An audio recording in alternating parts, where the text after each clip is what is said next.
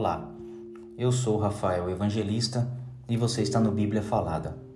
2 Samuel, capítulo 1. Davi recebe a notícia da morte de Saul.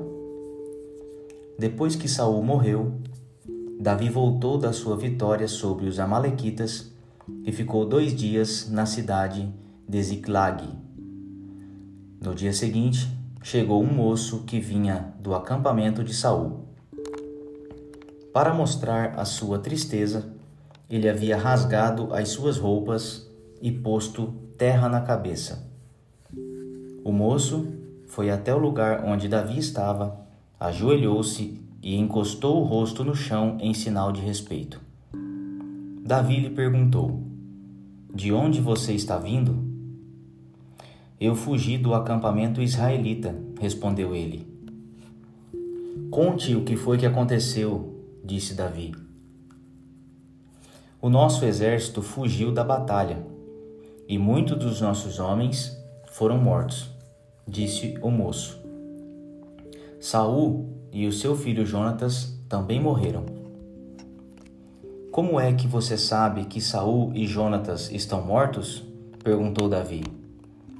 E o moço respondeu assim: Acontece que eu cheguei por acaso ao monte Gilboa e vi Saul apoiado na sua lança.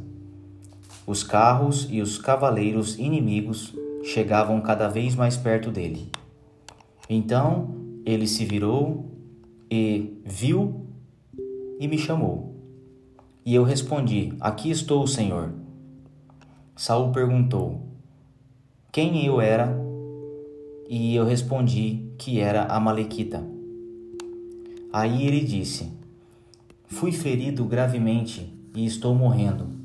Venha aqui e me mate. Então eu subi até o lugar onde ele estava e o matei, porque eu sabia que, logo que caísse no chão, ele morreria. Aí tirei a coroa da cabeça dele e a pulseira do seu braço e trouxe para o Senhor. Então Davi rasgou as suas roupas em sinal de tristeza, e todos os seus soldados fizeram o mesmo. Choraram, se lamentaram e jejuaram até a tarde por Saul, por Jonatas e por Israel, o povo de Deus, o Senhor, pois muitos deles tinham sido mortos na batalha. Aí Davi perguntou ao moço que tinha trazido as notícias: De onde você é? Eu sou a Malequita, mas estou morando aqui na sua terra, respondeu ele. Como é que você se atreveu a matar o rei escolhido por Deus, o Senhor? perguntou Davi. Então chamou um dos seus homens e ordenou: Mate-o. O homem atacou o Amalequita e o matou. E Davi disse ao Amalequita: O culpado disso foi você mesmo.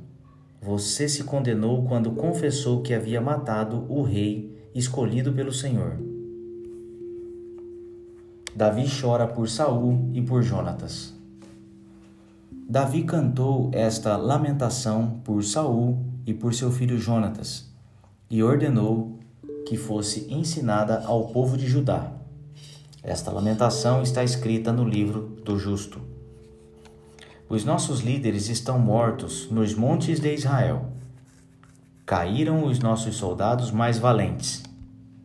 Não contem isso na cidade de Gate, nem nas ruas de Asquelon, para que as mulheres filisteias não se alegrem nem pulem de contentamento as filhas dos pagãos não caia chuva nem orvalho nos montes de Gilboa, e que os seus campos não produzam mais nada. Pois ali os escudos dos guerreiros valentes estão cobertos de pó, e o escudo de Saul perdeu o seu brilho. O arco de Jonatas era mortal, e a espada de Saul nunca falhava, para derrubar os poderosos e matar os inimigos. Saul e Jonatas, tão queridos e maravilhosos, juntos na vida, juntos na morte. Eram mais rápidos do que as águias e mais fortes do que os leões. Mulheres de Israel, chorem por Saul. Ele vestia vocês com vestidos de fina lã vermelha e as enfeitava com joias de ouro. Os soldados mais valentes caíram e foram mortos na batalha. Jonatas está morto nas montanhas. Eu choro por você, meu irmão Jonatas, como eu o estimava. Como era maravilhoso o seu amor por mim, melhor ainda do que o amor das mulheres. Os soldados mais valentes caíram e as suas armas não têm mais utilidade.